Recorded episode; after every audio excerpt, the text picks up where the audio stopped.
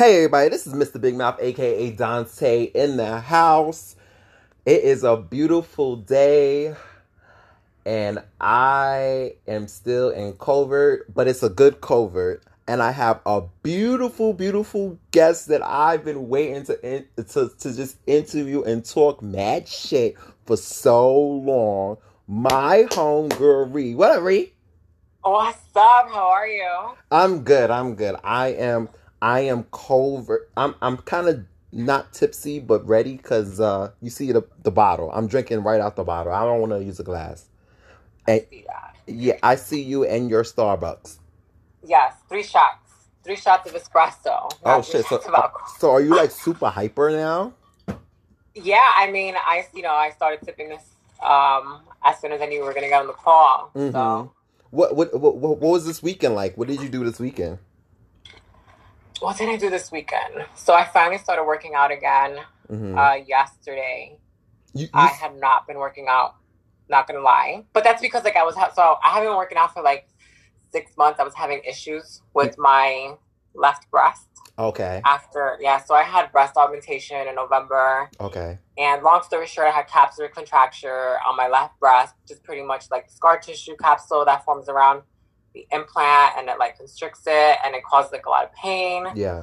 So working out was a fucking pain in the ass. So I ended up having to like start looking for remedies online, and I didn't want to have to get like surgery again. Yeah. So, which is usually the route people take to just do the revision surgery and call it a day. Mm-hmm.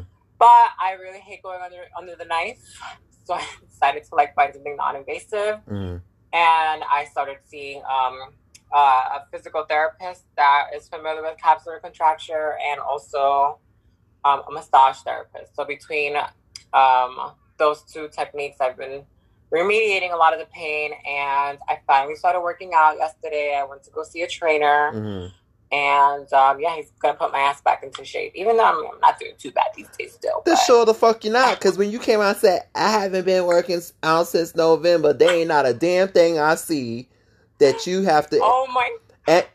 And you're wearing a fucking short shirt, and you look good, and you just, girl, bye.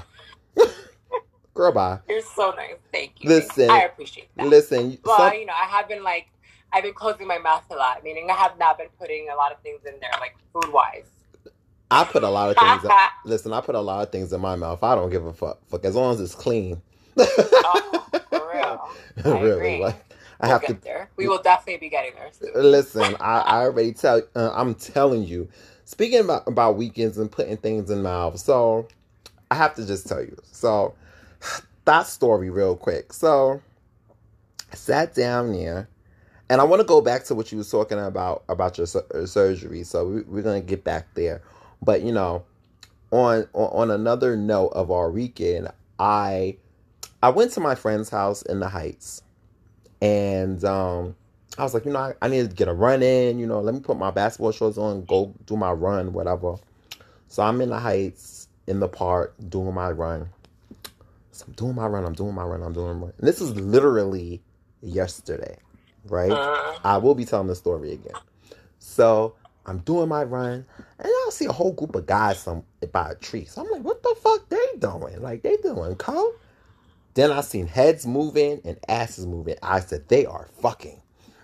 I said, oh my. Wait, in public? Yes, at night. Like, it was not even at night. It was like early morning, late night. So it was like, I took my run like 4:30 in the morning because I'm an early bird. Damn, all right. Yeah, I'm an early bird. It's crazy. I like that shit. I'm here for it. So I did my run. So I was like, oh, what are they doing? Being the pervert that I am. So I stopped by a bench, and I act like I'm stretching. Oh, this run is like so crazy. Oh, my God. When I'm really saying, oh, my God, that sex orgy is so hot. Yes, I'm here for it. Wait, it was more than one person? It was more than one person. More than two people, I mean? It was like group. It was like a group session under the tree. It was like Adam and Adam under the tree, like for real. All they needed was an apple. Oh, it was men. Yes. Oh, okay. Yes. All right. So this was so nasty. So then, I see another guy running, right? as he's running, he looks at me and grabs his dick, right? So I'm like, oh, don't play this, because I can play the whose big dick game is here. So I grab my shit. So now we run together, right? We're doing a run together with our mask on, talking shit. So in my mind, yes, I know. It's like a point. You don't know who this guy is? I don't know who he is, but his body was lit. So you just started running together. We just started running. Like, it was like a cat and mouse chase. It was really hot. So then so we run to like the dark, like a dark area. Cause like, it's like 4 a.m. So the sun didn't fully come up yet. Right. So now we're playing like, well, whose dick is blah, blah, blah, doing the whole play. So I pull it out, bang. And then this short motherfucker starts going in. It goes to a whole suck fest. He sucks, he does all this nasty shit. It was so hot. The best part of it, as we're in the middle of fucking, right?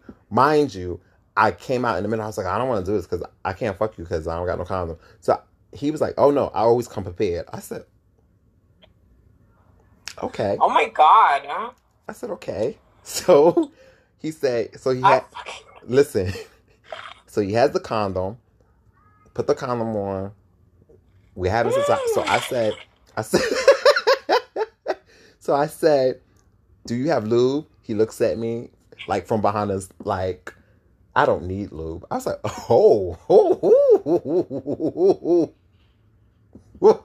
Wait, I didn't get to hear, wait, who's wearing the condom? Me. Okay. Oh my God. Yeah.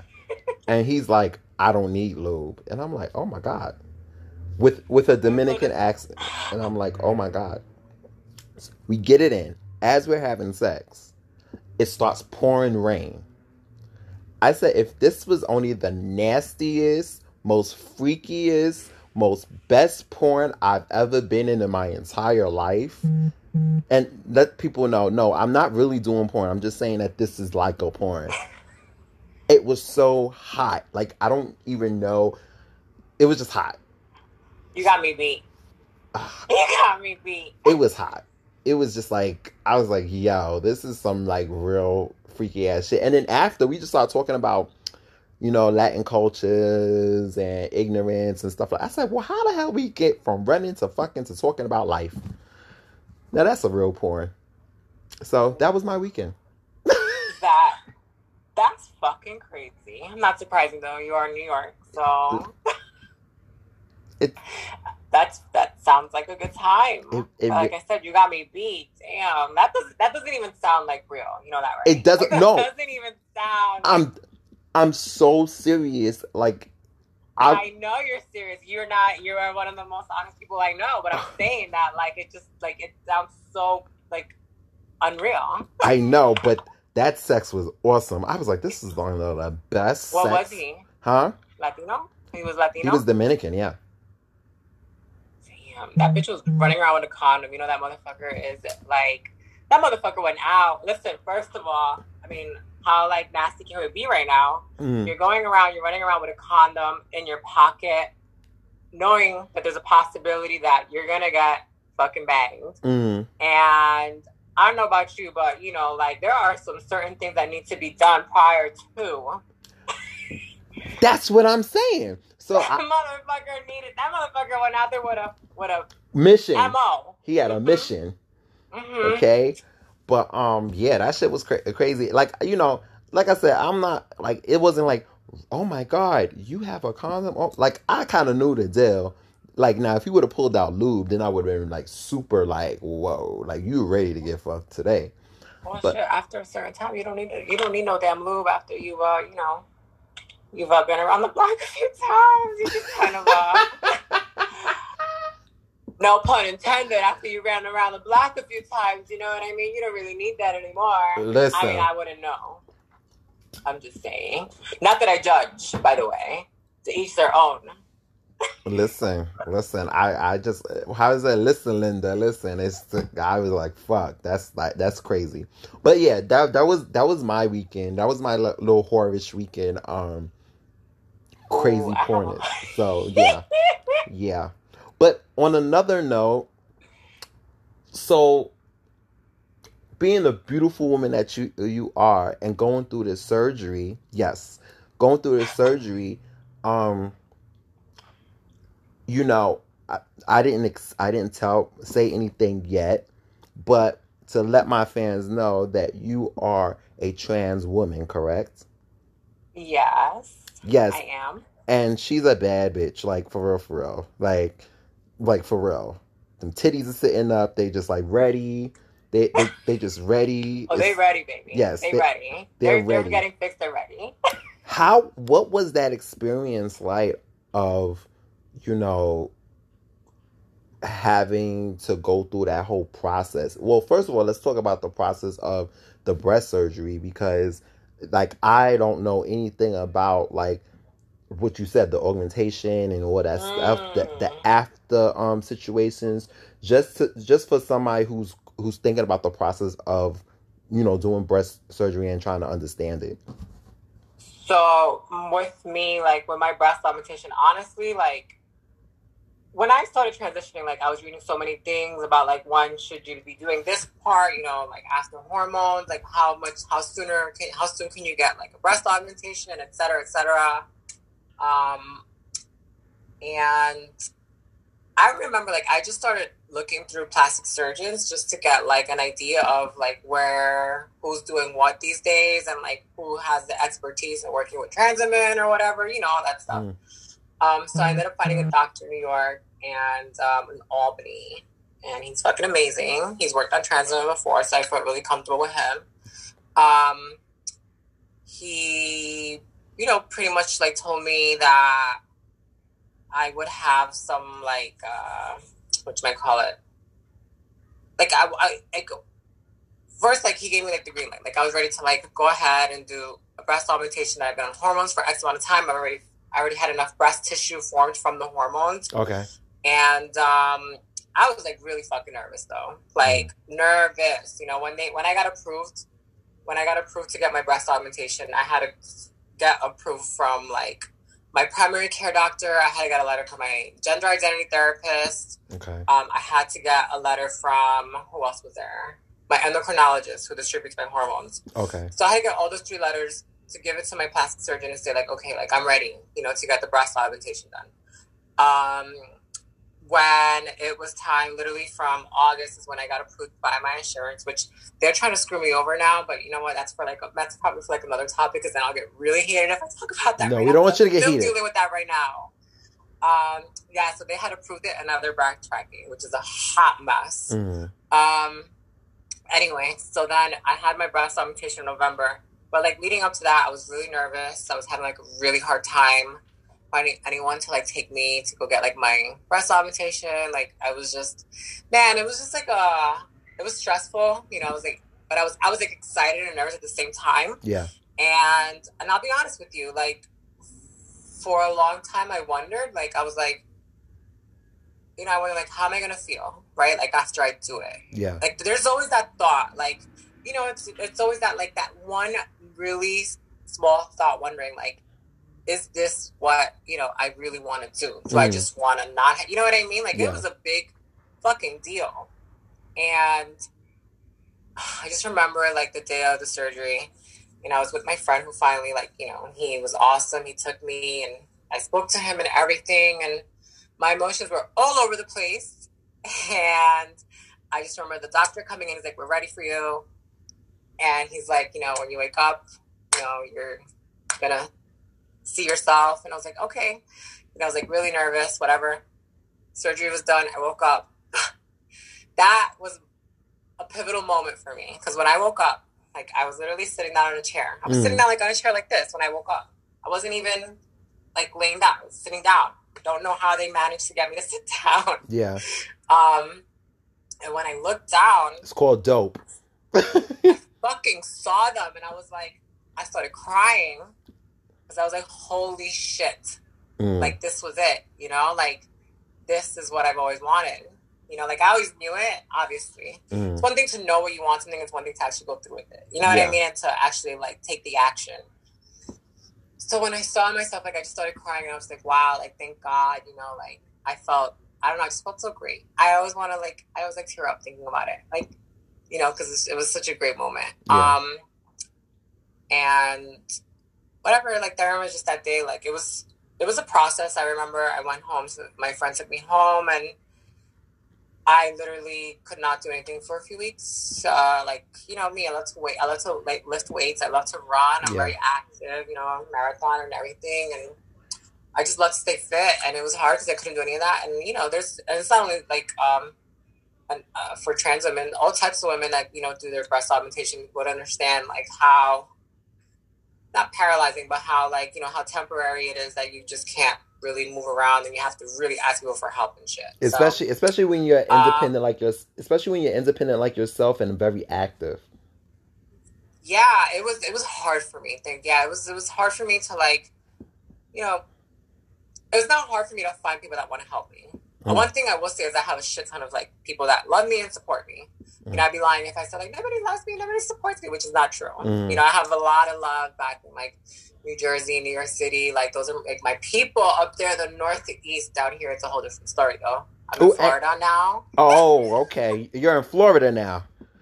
I'm in Orlando, Florida now, and yeah, it's a whole nother ball game. Well, we could get that to that. Yeah, we'll get there.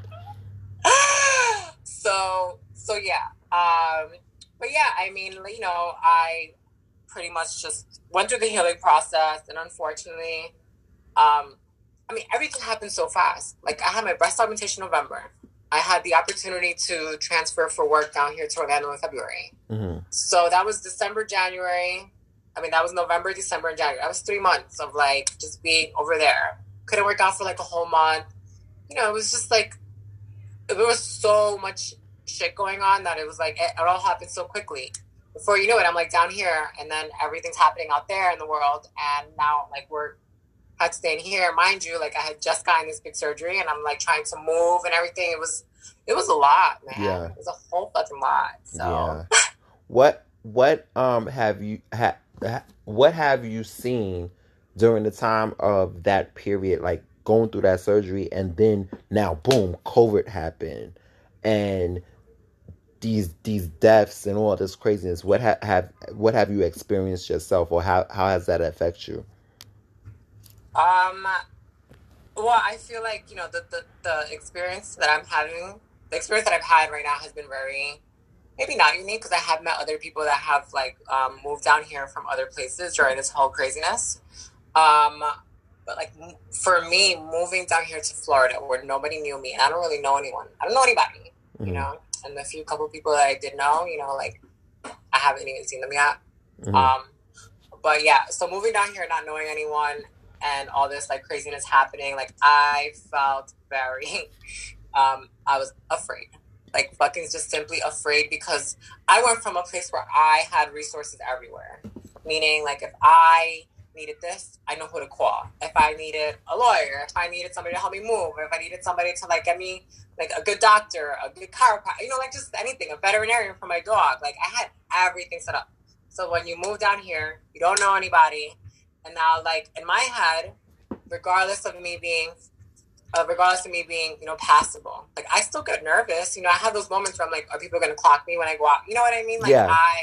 I go to that fear of just, like, okay, I'm in an unknown place. Nobody knows me. Is anyone going to clock me? Thankfully, nobody fucking clocks me. Uh-huh. You know what I mean? But, so there was that fear when I got down here, but it was also exciting because nobody knew me, and I'm able to live comfortably, and, you know, nobody, you know, like we had spoken before I moved down here, I was dealing with a lot of, like, people who were holding on to, like, the old me, yeah. you know, and I had already been, like, in fucking point D, and some people are still, like, in point C, yeah. point D, and I'm, like, in Z. So, when I got down here, it was, like, I'm in point Z, no ifs, ands, or buts, unless I have to take out my ID, because I haven't updated that shit, you know? How is that process of getting ready to update and date? Like, is that, like, a big strain? Oh, my God. I'll be honest with you. I haven't even looked into it because, like, I really should. Like, I really should. Because, yeah. Like, I'm always afraid of getting pulled over. But I got pulled over one time in Jersey, right? And this was before I even had my breast augmentation. And when the cop pulled me over, he was like, I showed him, you know, my previous ID. And he was like, who is this? I was like, it's me. And he's like, oh. He's like, I knew this didn't make any sense. He's like, I ran your plates. I saw it belonged to, you know, this person. And then when I pulled you over, I'm like, this is not who this person is. And I'm like, nope, it's me. And then I showed him my military ID, which got even like more uncomfortable because I literally had no hair in that military ID. But he was like so fucking cool about it, that cop, I won't lie. Like, he was really dope. He was like, Sergeant Hernandez, you need to update this shit ASAP. He's like, you look great, by the way, but update your fucking shit already. I love it. I love it. Yeah, he happened to be prior military. So, nice. You know, we had that, like, camaraderie, thankfully. Nice.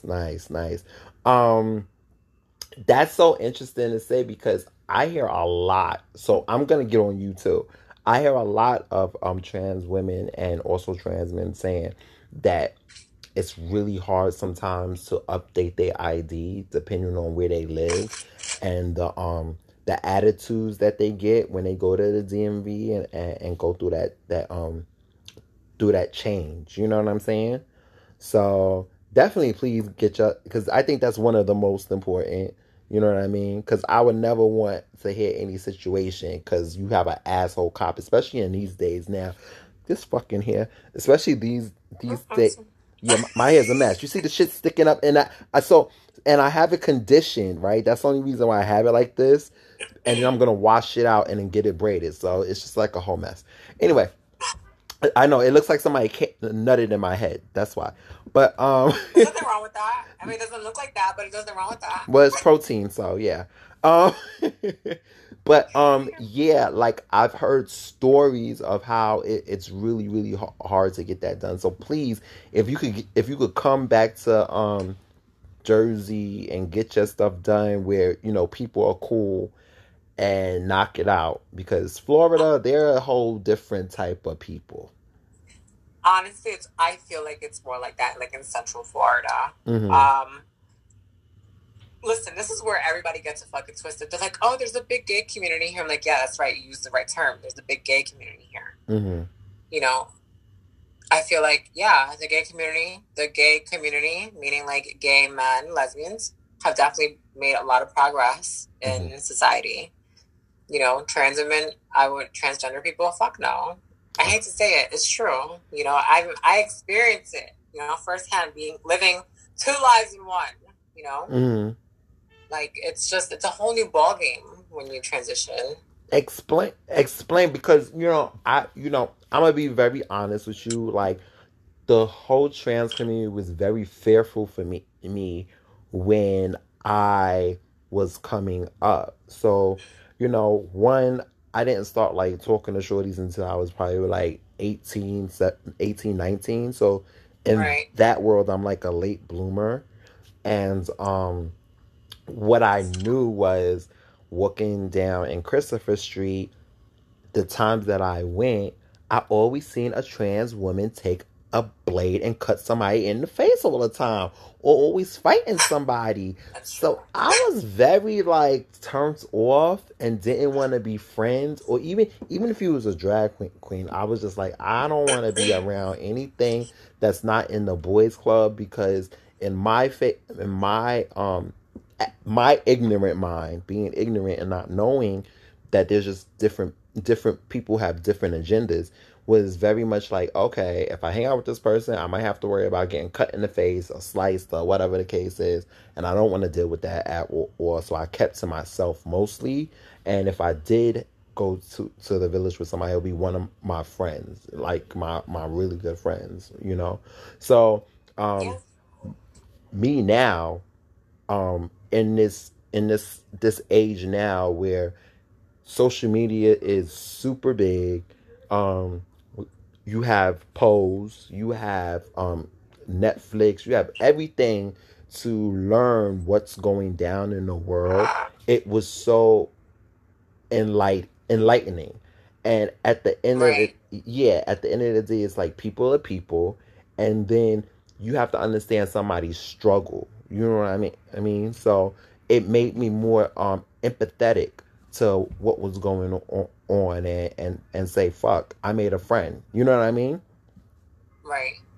So, yeah. I think it's hard. It's hard at the beginning, you know, because I think everyone, this is what pisses me off, right? Because like people are always so quick to dig up like shit from people and like celebrities, for instance, right? Like they God forbid, back in the day they said something homophobic or whatever.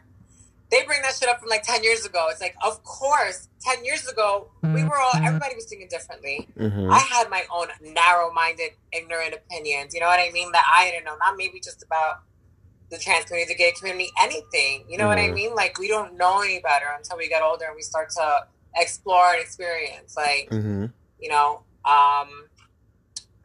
but you're not far off with that whole, with the idea of trans women in the village with knives. Because, I mean, I've seen that too growing up. You know, and I was only fucking 15 years old going to the village and shit. You know, and I would see trans women, like, out there. Like, it was bad. Like, just, you know. Protecting themselves from people and shit. It was shitty. Yeah. Or like very angry. Did you I can't with you. Did you yourself, when was that point of I need to do this? Like, this needs to be done. Like, because you just came out and said you was in the village at 15 and you seen that, you was like, oh, So when was the point of, all right, this is Ree at the end of the day. I want my boobs done. I want the hair. I want to go through the hormones. I want to do this. 15 years later, honey. 15 fucking years later. Because, like, I think when I, like, growing up, you know, my parents are Central American. Like, God forbid, you would never talk about any alternative lifestyle or anything. Like, if I hope my mom forgives me for ever saying this, but like, the one day I got my ear pierced, my left earring, I got it pierced. As soon as she saw that thing, she fucking ripped it out. Like, and it fucking got infected. So, like, any time that I ever thought, like, my parents, my point of saying that my parents were just not having any type of, like, external, you know, like, BS happening with their kids. Like, you know, my parents wanted these, like, Christian children, you know, and all this stuff. And we never really had any room to experiment. We never had room to, like, vocalize our thoughts. You know, I was not born and raised in a home like that. And I know that that's, like, very common, you know, in a lot of people's homes. And that just happened to be my experience. So I always shut out all of that from my brain, you know, like, and then, you know, I joined the military, you know, that was another way of me trying to just kind of push it all to the side, pretend like, you know, those thoughts were never there. I always knew there was something very different about me, you know, but it wasn't until, you know, between the military when I was 18, I joined at 18, and then from 18 to 29, right? Like, it just got worse and worse and worse. Like, I started dressing up at home, and then I started feeling like a freak because I'm like, why am I hiding this? Why am I so afraid of people knowing that, you know, I'm like, I love looking at myself in the mirror this way, you know, and I was always afraid anybody would ever catch on to me. It wasn't until my 30th birthday when I realized, you know, I had already started growing my hair a few months before. I had already fucked up my eyebrows a month before. And I'm like, I'm not going to get away. Like, I was doing everything in my power because I was so afraid. I was doing everything in my power to not have to transition, to feel like, you know what I mean? Yeah. To feel like maybe I'll get by like this. Maybe I'll just get by like this. Like, and it was just like, no. Like, why am I lying to myself? I am so unhappy, you know, the way I look right now. After my 30th birthday, I saw my sister threw me a big party with all my friends. I looked at those pictures and I was like, this is not how it's supposed to be. Like, this ain't it. You know, this was before I had went dressed in pants, a jacket, a blue shirt, like, and I'm like, fuck no. Like, this is not This is not it. Like, I'm 30 years old. I don't want to keep hiding anymore. Mm. You know, like, I'm terrified to come out, but because I was afraid, like, people were going to ridicule me, people were going to judge me, and people were going to be hard on me. And it was just, I remember I texted my friend. He was like my big brother. He's from the Bronx. He now lives in San Francisco with his husband. Okay. I've known him for 10 years, and I said, Frankie, if anything, Frankie's the kind of person, like, he used to roll with, like, the trans men in the pier. Like, he is, I think, a little over 40 now. So he, like, grew up in all that. You know, he's from the Bronx. He grew up seeing all of that. Yeah. So if there was anyone for me to reach out to that night, I was, like, all dressed up, too, by the way, in my apartment, just, like, on tears. And I went, Frankie, it was him. I said, Frankie, I need to tell you something. And I told him, and he was, like, listen. He's like, this is what you need to do. Like, you need to go talk. He's like, and I mean this with lots of love. You know, it's like, you need to go talk to a therapist, a gender identity therapist. And through there, you're going to really understand, you know, what you're dealing with. But he's like, you're not the first person, though. You know that, right? He's like, I have friends who, he started, you know, just telling me, he's like, I have friends who did transition. You know, I have friends who, you know, eventually come to terms and eventually just transition. And it's just like, now they're living their best life. Mm. And, I went to go see a gender identity therapist in Montclair, New Jersey. Okay. And he was fucking amazing. And through him, it was just like, I'm ready. I'm ready to start hormones, you know? And when we started hormones, the day I picked up my hormones, I was so emotional. Mm. Like, I was, like, emotional and, like, happy and just, like, ecstatic. Like, I couldn't wait, you know? I couldn't fucking wait. August 1st was my first day that I started hormone replacement therapy. Go ahead, remember those dates. What happened? I said, go ahead and remember those dates. Go ahead, dates. Oh, my God, because it's, like, my birthday now. Like, fuck, like, April 29. Like, I own being a Taurus. But, damn, August 1st is, like, when shit really started happening, you know? Mm. August 1st is when I felt like, okay, that person that I used to look at that was unhappy, you know, that person was unhappy. Like, I used to fucking cry all the time by myself in my car. Like, just knowing that no matter what I did, you know, like I told you, like, I joined the military. I went to college. I got my degrees. I got my fucking master's. I got a nice car. I got my own home. And nothing was making me happy because I wasn't happy with myself. You know what I mean? Like, all those little things didn't matter. That instant gratification meant nothing, you know? What was it like before your transitioning with dating life? Like, if you was unhappy with all these things that anybody who's able to get a degree, have a good job, all these accomplishments, what is dating life now? Like, are you very closed off, or are you very secluded? Do you not want to talk to people? Like, are you a super bitch? Are you quiet? Like, what is that? Dating now? No. Before the transition, when you was going through this, being unhappy with yourself. I think before dating before, it was like, you see, like, it was almost like non-existent because I wasn't really doing it too often. You know, like, I think, you see, when I started, I would only date men that treated me a certain way. The last guy that I was dating, he had seen me in, like, women's clothes, and I've never let another man, not even another gay man, he had seen me in women's clothes at the time, you know, because stereotypically speaking, the BS that happens in the gay community, it's mask for mask bullshit, blah, blah, blah, like, God forbid, you know, like, whatever. Yeah.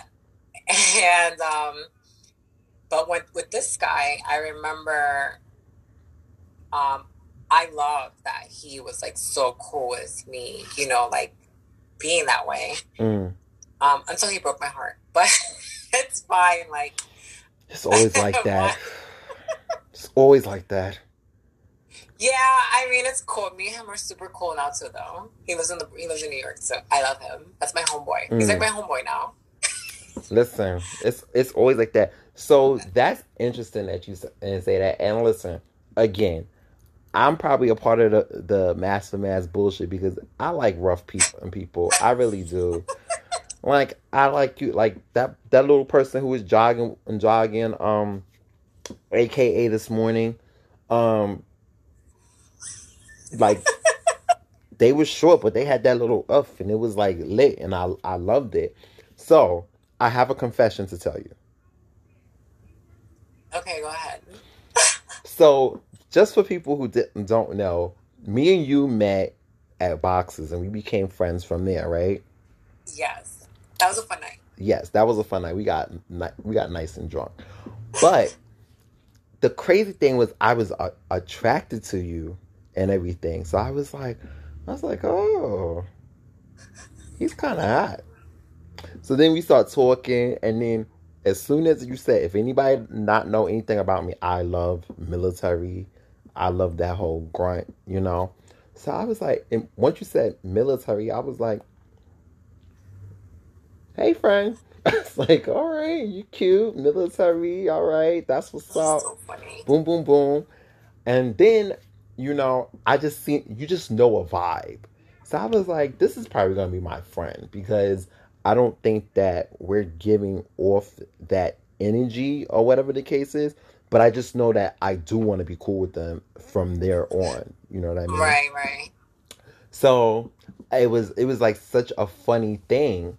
So, had ever in that point of dating somebody, did you think in the back of your mind that, let's say you was with somebody for 5+ years who was gay, and then have to say, I need to do this transition and would you still be with me? Or has that ever ran through your mind before you transitioned? Absolutely. Okay. That was another reason why. He was like the last, going back to that guy, he was like, to me, like the last, like the straw, you know, like, cause I'm like, there's no one, like in my head, like, listen, I could be, I know I'm totally wrong when I say this. I'm wrong a lot of times. But this is just the way my brain thinks. Okay. I'm speaking for myself here. Exactly. Not speaking for anyone else. And listen, and this is what my audience is. We don't judge shit. We too busy listening and doing our thing. I don't speak for anyone else but for myself. Okay? There we go. I'm not speaking for no trans community, no gay community, nobody. I'm speaking for myself here. This is what went through my head. Mm-hmm. I'm like, nobody. I was like, you know what? Like, maybe I won't have to. Like, maybe I won't have to transition if this guy's cool with me. Like, but then again, like, it was like I knew that eventually I would have to. You know, like I knew I have to do that. I was going to be unhappy for the rest of my life if I didn't. Mm-hmm. You know, I unfortunately, you know, when I came out, this kills me. Like when I came out about transitioning, and I was literally like in my first few months of it, you know, I had people reach out to me. I'm never gonna forget this one guy. He is somebody that we hung around the very similar circles, okay. And he came up to me and said, I'm so proud of you. And I'm like, oh, thank you. You know, I appreciate it. Can I talk to you real quick? Like, almost like, you know, like distraught. I'm like, what's going on? This man is 50 years old.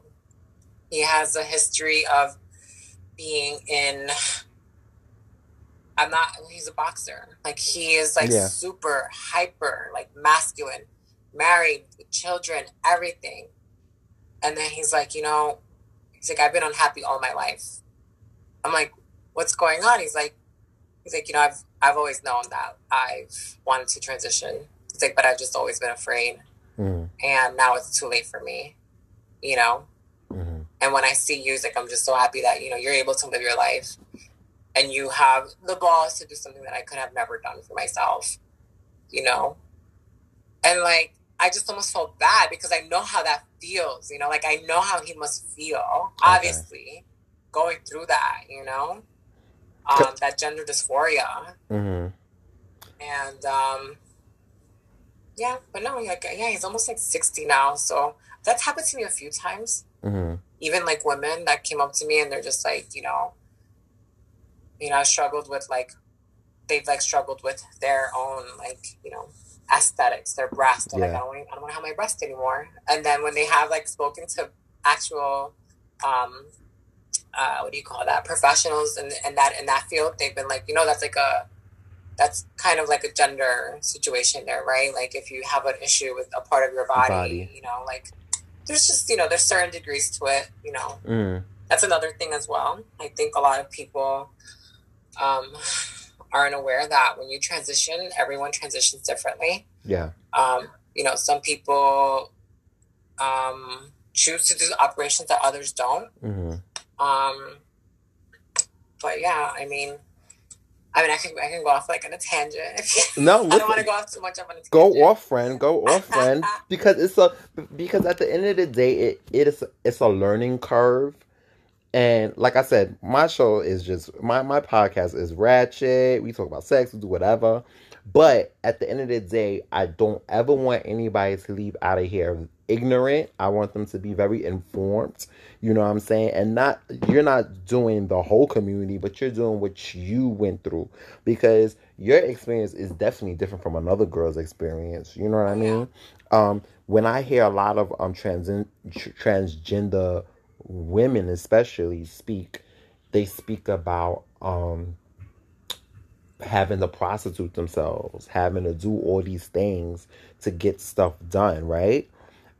With you, it's for the second time, I would say, is different for me, because you had all these accomplishments and then you did this. You know what I'm saying? And it's not only a God blessing, but I think that it's also an important thing to let other people who have this mental capacity to say, no, you don't have to prostitute yourself to do this, and you can do it at 30. You can turn around and establish yourself in your career and do this and save up money and know that there's insurance out there, know that there's things to do, you know what I mean, instead of prostitute yourself or to hustle to do this, because that's what that in a lot of people's mind and what been depicted for a lot of ignorant people like myself with the trans community is, oh well, a lot of trans women are they're prostitutes automatically from the jump. Automatically, yeah. All the time. Yeah. So all the fucking time. Yeah. So it's sad. It's sad, and that's also because just like a straight boys club, gay world is also a boys club itself that doesn't let people in their own. Let trans women in their club, and also doesn't let a lot of trans men in their club, but depending on like you said, the passing, you know what I'm saying, or how much they carry a certain conversation or a certain vibe. So it's a lot of things that we have to sit down there and look at, you know.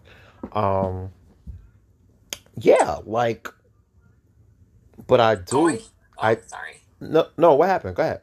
I wanted to, like, you know, because the whole, like, sex work thing. I have absolutely nothing against sex workers. You know what I mean? Like, everybody makes their money. However, I'm not here to count anyone's money, you know, or how they acquire their money. Yeah. But yeah, that's one thing that I think really got to me in the beginning. Mm-hmm. You know, when I like you, okay, so I obviously use dating apps, whatever, big fucking deal. You know what I mean? Yeah. Like, that's the only safest place. I have it on my profile that I'm transgender, and I don't really need to have that fucking awkward conversation with people, which, you know, it helps. Mm-hmm. And but when people see that, when men see that on there, and they like trans women, you know, they're so quick to ask me like how much. Or, like, throw money at me. I'm like, first of all, motherfucker, I don't need your motherfucking money. I'm established, bitch. You know what I mean? What happened? Like, it's insulting, you know what I mean? Mm-hmm. Like I hate, like, I'm not saying it's stigmatized, but I will say that, you know, it's just, I want to be able to change that, you know, just by narrative. Being open.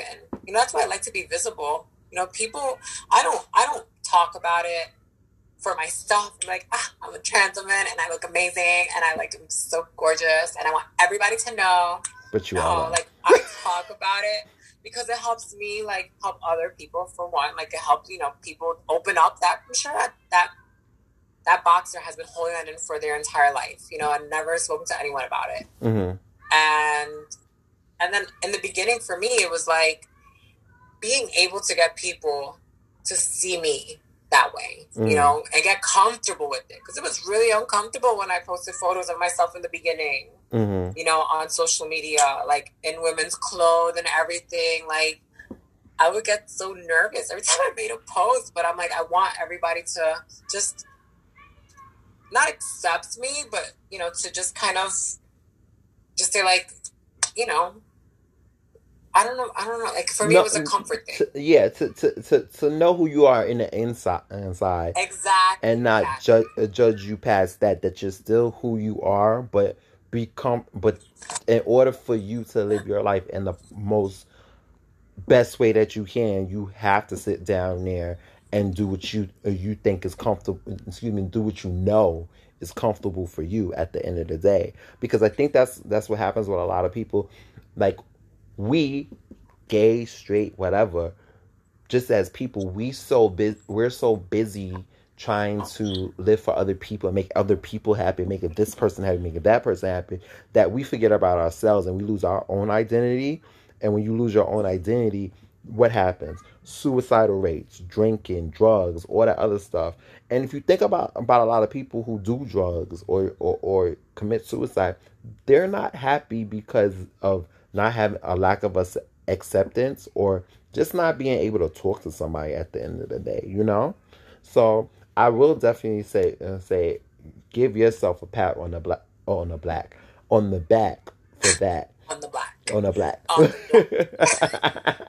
Just give yourself on the pat on the back because, listen, you made it to 30 and with all your accomplishments. And this is one of your accomplishments also. And for the next 30 years, you know, my friends call me a Bruja and a Orisha because they're like, yo, you told me this 10 years ago and look at me now or whatever. But you'll be so surprised how much of an activist that you might be you might become, and how much of a military activist. That's one of the best things I also wanted to, why I definitely wanted you, because I look at you as someone who I'm really cool with in social media, someone who's inspiring, someone who can show young ladies and young men, listen, I'm an accomplished figure, I'm someone who did this, I'm an activist, whatever, and look at me, I'm doing my thing. And I know that's not your big thing, is trying to be like a big poster board, because that's not your personality. You're just doing you and living you. But I think without you realizing it, it's gonna happen. You know what I'm saying? So yeah, I mean, I appreciate that, you know. The reason why I do that also is because I've had people in my life, for instance, like Frankie, you know, Frankie is one of those people that he's very accomplished. The motherfucker has his degree in like computer science, you know, like making all that money, living in San Francisco, married, you know, he had that, he created that role model type of life for me. And I remember looking up to him so much and just being like, I want to be just like you. You know what I mean? So yeah, I mean, I absolutely hope that at least by me being transparent and honest that I'm able to like help the younger generations, you know, or even help people like our age or whatever, try to understand, you know, and just be like, okay, you know, Randy's someone who does, you know, have an education. So Randy is somebody who does like give a fuck about society, you know, like I did serve this country, you know, all these things that, you know, I'm just a regular fucking human being that's just, you know, living their fucking true selves. That's it. You know, we're not asking for, I mean, I'm not asking for anything special. You know, I'm not asking for special treatment, you know? And, I think that's what really gets to me about the way and the temperature of, the world is right now. Mm-hmm. You know, like God, like you mentioned transgender, it was like, oh, you just want this, you just want that, like you're still this and you're still that. Just like, bro, I'm just talking about it just so that you know, like, first of all, motherfucker, you wouldn't have any fucking clue how to not set a damn thing. Mm-hmm. You know what I mean? I just want you to be able to say, like, I don't give a fuck at the end of the day. I don't care who you are. I don't care what you are. You know, you're just a human being. You know, we all believe the same motherfucking way. Yeah. Doesn't matter, you know. Well, there's two things I want to say, though. First thing, well, probably three. But the first thing is, nobody gonna fuck with your ass, because I you know who I, what I call you and call you now? I call you La Femme Nakira, because you're a beautiful woman, but you could still fuck shit up, military, okay? So I definitely know you are no joke to fucking shit up. So that's the first thing. The second thing I wanna say is, going back to you talking about, you know, pictures on social media and stuff like that, I remember that whole social media, you know, because, you know, I go back and forth on Facebook and look at stuff, and I was like, oh, there's, all right, there's Ree, Ree is changing, like, Ree got longer hair, and Ree's looking a little, all right, girl. I said, but Ree's still cute as shit. Like, all right, Ree. Then I remember, just out of nowhere, I happen to, my notification pops up with you, and it's the last time that you did this page, and you wrote this long speech. And of course, I'm not going to remember for verbatim, but you basically told the story of, look, this is what it is, what's going down with me, so forth and so on. And I remember the picture. I remember it was some beautiful picture with glasses and everything. Beautiful. I was like, oh, who's that? I said, well, who the fuck is this? I was like, pretty. And I was like, wait a minute. And then I read it. And I'm like, wow. I was like, well, go ahead, friend. Do your thing. I think that's what I wrote. I said, go ahead, friend. Do your thing. I'm down for you. I support you. And at the end, as only you can close out, you was like, and if you were for me, then you ask, inbox me and ask you for my page. If you're not, then don't ask. And it was good knowing you. Bye. Yeah. And, yeah, I just had to be that way. Mm-hmm. It had to be that way. Like, I knew that I just shed a bunch of fucking skin doing that. I knew that I'm going to have to fucking rebuild again, mm-hmm. you know? And not even, like, that false confidence that I used to have. Because it was all a front for a very long time, mm-hmm. you know, obviously. But I knew that now I was like, yo, I have to rebuild from scratch. And I have to be strong, you know, because I'm going to have days where I'm going to get people just, without even people wanting to hurt me. You know what I mean? I know that there's more people out there with good intentions than bad intentions. Mm-hmm. You know, I don't live my life thinking the glass is half empty. Mm-hmm. You know, I do believe there's more good people out there than bad. But I knew that there was going to be a lot of, but what about this and what about this and all this stuff, and it was going to be like a lot, and it was overwhelming, a lot, you know, and it was coming from all angles, right? Mm-hmm. And it was like, oh my God, like, everybody just stopped to the point where I just wanted to isolate and not talk to nobody. Regardless of the fact that people just meant well. Mm-hmm. You know, but for me, it was, like, too much. I'm like, yo, I'm still trying to figure this shit out. Like I said, I had no idea how to navigate any of this. Mm-hmm. You know, I didn't have a trans woman in my life to say, like, so what should I do? You know, like, I literally was just thinking to myself, and I was just, like, things that I read, and then I'm like, well, I don't really know if I want to do that or this. It was just, you know, so having to, like, me having that attitude of saying, like, yeah, if you're not for me, then leave. It had to be that way, mm-hmm. you know, and to be even more honest, like, I got into it with some family members prior to me moving down here. And I had to shut them out. You know, what for me, it was like, I'm so vulnerable right now. Okay. Like, I'm so not fragile, but definitely vulnerable. Mm-hmm. Like anything, like I'm changing my entire infrastructure here with hormones, mm-hmm. you know? So I'm like, I'm changing everything. It's not just the aesthetics part, you know, it's not just smooth skin. Mm-hmm. It's like the mental aspect, you know, and all that. Yeah. And now I'm dealing with more emotions, you know, because that's what fucking estrogen does. It is what it is. And I'm blocking testosterone and all these things, you know, and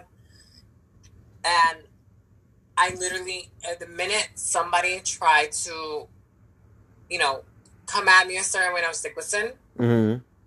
you gotta go. Mm-hmm. Well, that's like, what was that like with dealing with the hormones? Like, what is that? Oof. I remember that the first few weeks were brutal. Mm-hmm. I almost wanted to stop hormones. The reason why is because every single fucking day I tried to get out of bed, it felt like I got hit by a fucking 2x4. Like, I was exhausted all the time. Mm-hmm. And then the whole emotional aspect. My skin got worse before it got better, by the way. I broke the fuck out. You know, hormones affect everyone differently. Mm-hmm. For me, like, that shit, I had, like, pizza face for a few months. Looking back at some videos that I did make, I was like, oh my God. Damn.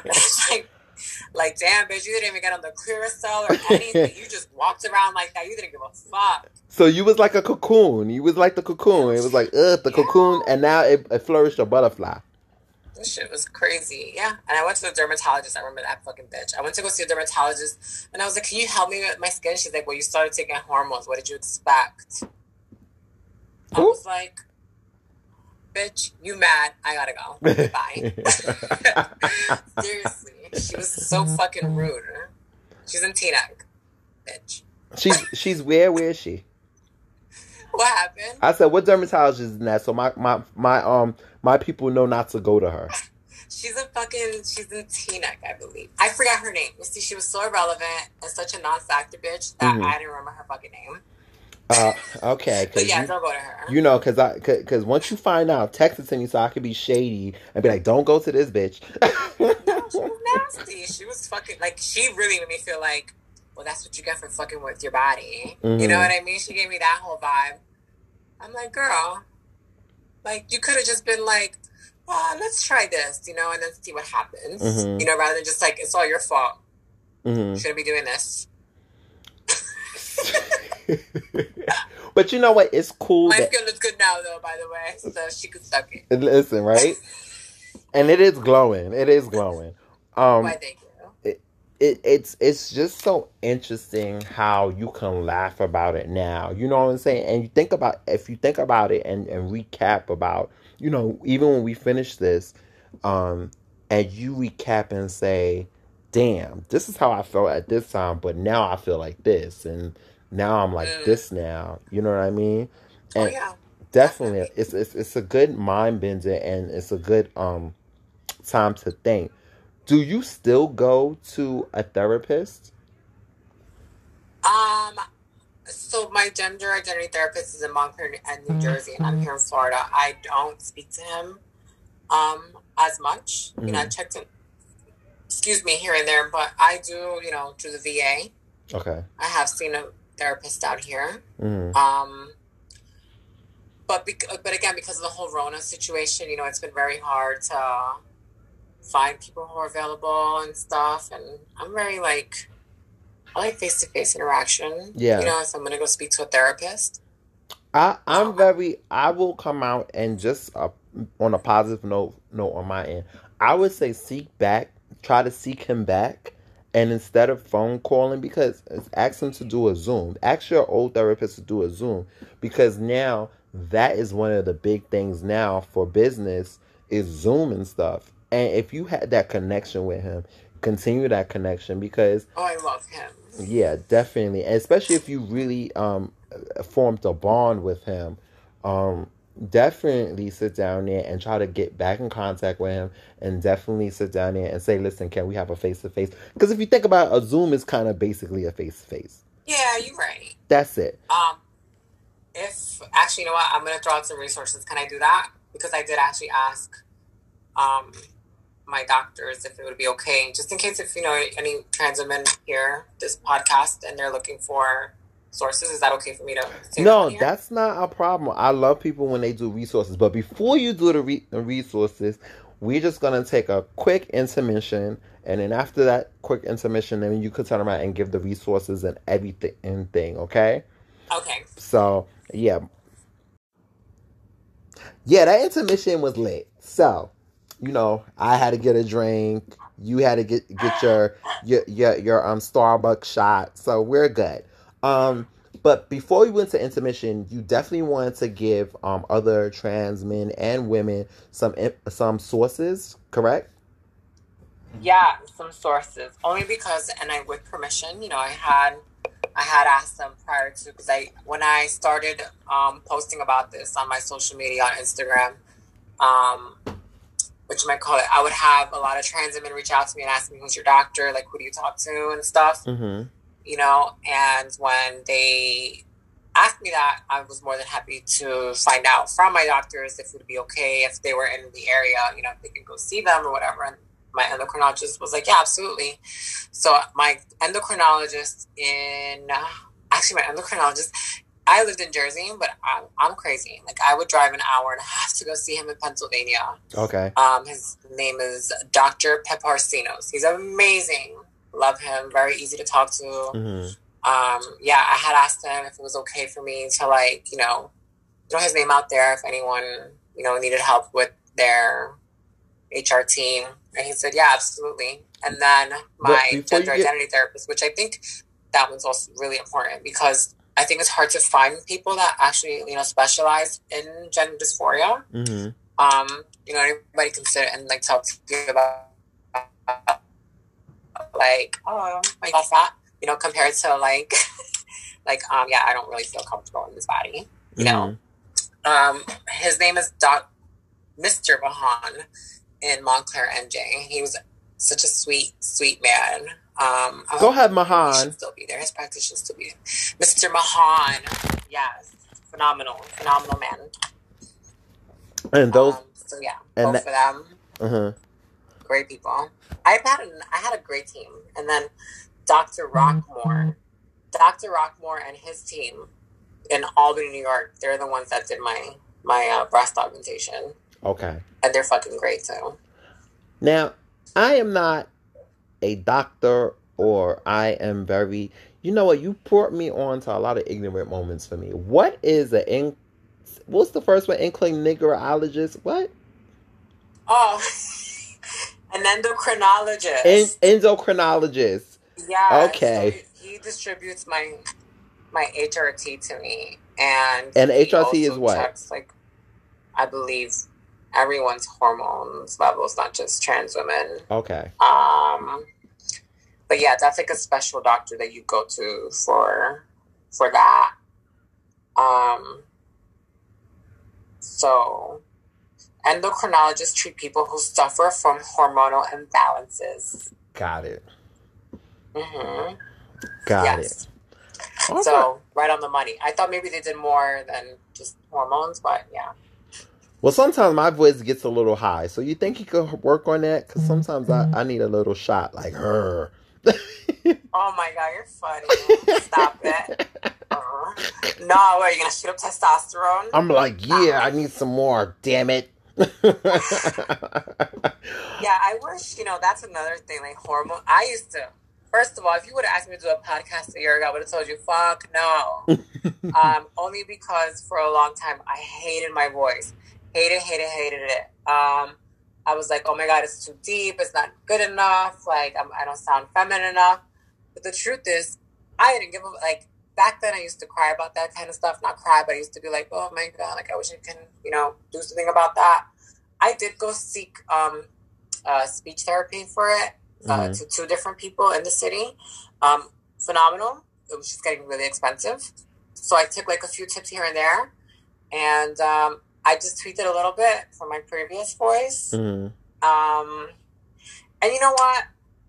Every now and then, sometimes people would be like, would fuck it up on the phone, mm-hmm. but at this point, like, I don't really care. For the most part, I don't really, you know, and I'm worried about how this might sound like on your podcast, how I'm going to sound on your podcast. But at the same time, like, I'm so over it. I don't even, I used to get so fucking hellbent about my voice. I swear. You have no idea. Like, if a guy told me to get on the phone with him, I would, like, want to shit myself. I swear. I'd be like, no, please. Like, please don't get on the phone. Now, fuck that. Now I video everybody. I'm first like, you want to talk on the phone? No. Let's video. First of all, you're a Jersey girl, okay?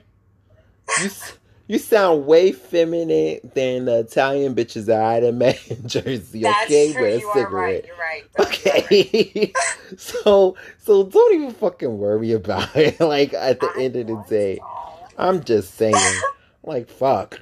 And you know, and a second thing is, you are not, and literally trust me when I say, you are not the only person who has had complaints about worrying about their voice. It's such a weird thing. Like, me, myself, like, when I was recording, I was like, I don't want to record this because I think I sound like a bitch. And I was like, you know what? I don't want to do this. Like, I'm good. I shouldn't podcast. And I was like, yo, fuck this shit. Let me just do me. Friends that I have interviewed prior to you, other people I have interviewed prior to you, had all... Only reason they said they didn't really want to do the podcast with me was literally because of their voice. And I was like, bro, like, fuck it. This is, nobody knows who you are. Like, at the end of the day, you're right. They don't know who you are. This is anonymous. And this is one of the reasons why I made it anonymous. So you can feel as comfortable as you possibly can. So, yeah. So, oh, that's true. I could talk about the 10-inch dicks I just took this week and actually... We love hearing about that, especially on this podcast. He was no 10 inches. I was just kidding. Listen, friend, but was it good, though? That's the thing. You know what? I don't really know if he's ever going to hear this one day. What if he does? I'm just going to say, next question. Where's my shades? Where is my shades? That's as nice as it's going to go. Where's my shades? Let me put the shades on. Because that was a shady moment. You know what it was? Let's talk about these fucking chasers. Ooh. I'm so sick of these motherfuckers. I swear to God. Give me... let the people know what these chasers are. What's the chaser? All right, we're gonna use some vocabulary here so that everyone, like, you know, educate everybody on this. Trans chasers. Or that other word. Do you want to use that word? I don't really want to use that word. But I fucking hate that word. Let's not use it. What's the other word, though? Just to know. Treading. Okay. You know, so, before we talk about trans chasers, my other podcasts were Dude from the Bronx, older guy, and he said tranny, right? And it's so funny because before we started getting into the fun part of talking about trans chasers, it was, like... I didn't know how to feel about it because of knowing yourself and other people. And then he says, listen, I'm old. Was he gay? Yeah.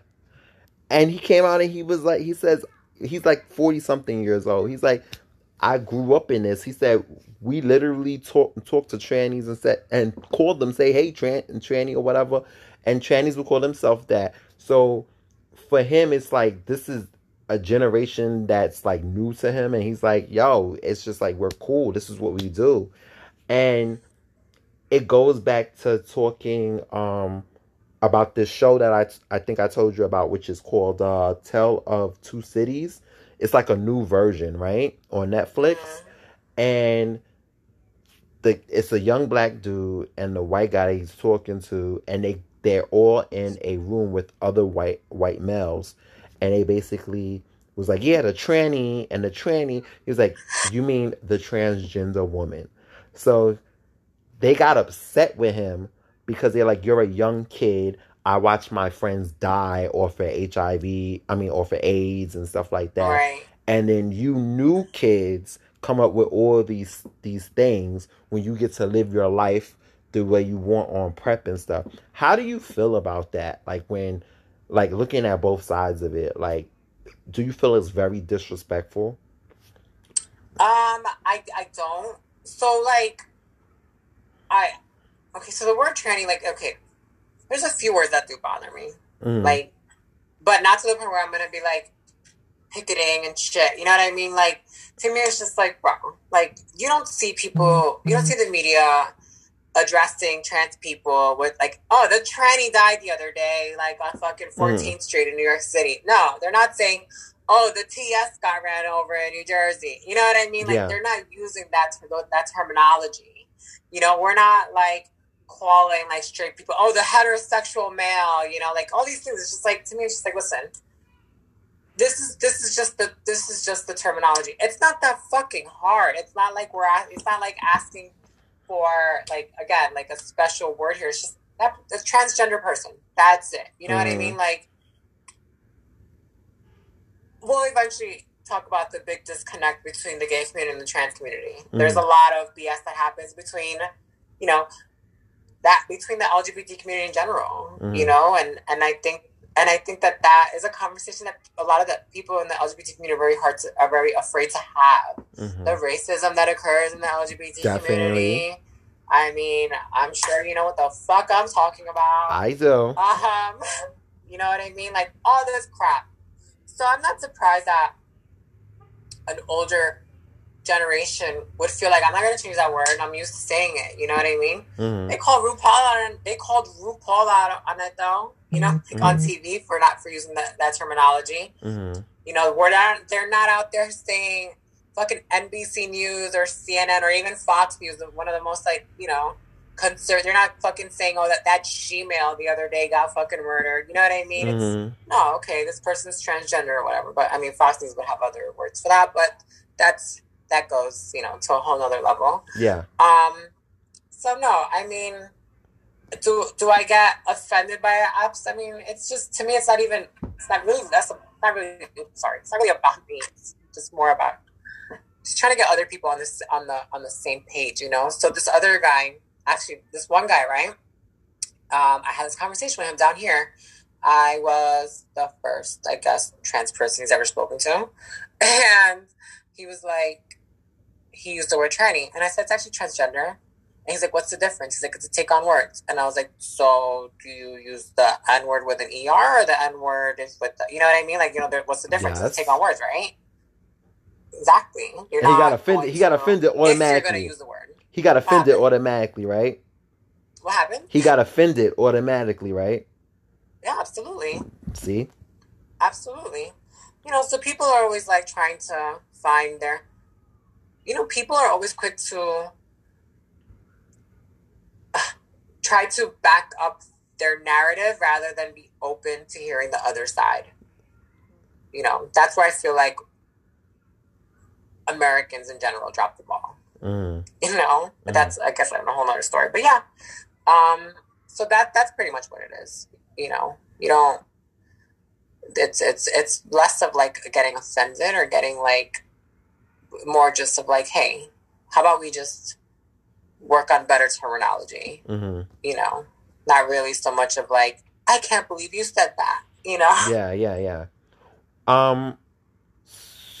So you know. We just broke that down. So let's go back to this chaser you was about to talk about. Oh, these motherfucking chasers. Okay, so chasers. Oh, but you know what's another word? You know what's another abbreviation that pisses me off? I'm going to just say here, too. Go ahead. Tell us why you mad. Fucking TS. You want to know why I hate that abbreviation? Another trans women use it for themselves, too. And you know what? Use it for yourself. I don't give a fuck. But when a fucking guy... ask me if I'm a TS. I'm like, no, bitch. I'm not your fucking Pornhub.com search, motherfucker. Like, you're not looking up fucking TS and gonna find me under there, asshole. Like, not me. You know what I mean? Like, I hate if a guy ever addresses me as a TS, I know that motherfucker jerks off a lot. You know, I know he's sitting at home fucking going through his little archive and shit. But, masturbating a lot. Can't find a fucking TS out there, so he's on there masturbating. So his brains out. I will say this, and like you said, it's for you. But like, if I'm on Grindr or Jacked or whatever, and I'm just, like, you know, looking through or whatever, I do see a lot of trans women come out and say TS, TS, TS. All the time. So, all the time. And then on another note is like, if I do happen to say, oh, she's pretty, and just to look, just to be nosy, and see the description, tranny here to, if you here to pay for whatever.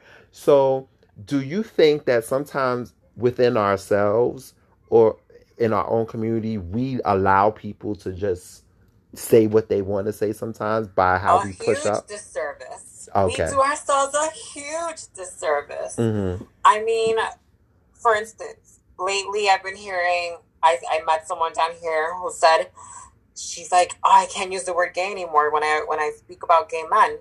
I'm like, what? What is that supposed to mean? She's like, I have to use queer.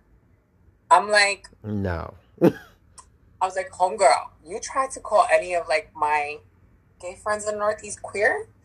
They're gonna be like, who the fuck are you talking to? Yeah. Who are you talking to, bitch? Exactly. You know, like, in general. Listen, but that the same can be said for every demographic out there.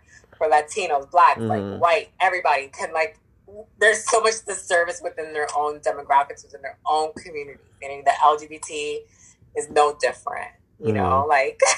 It's true. It's just, you know, like I feel too. Somebody here is going to be like, why isn't that bitch addressing the LGBTQ plus A, B, C, D, E, F, G community? Because there's a lot of goddamn letters, girl. What happened? Like And I'm not mocking. I'm just saying, like, damn, like, I can't even fucking keep up. How the fuck are we expecting anyone else to keep up? You know what I mean? Mm. Like, but yes, we do ourselves a huge disservice.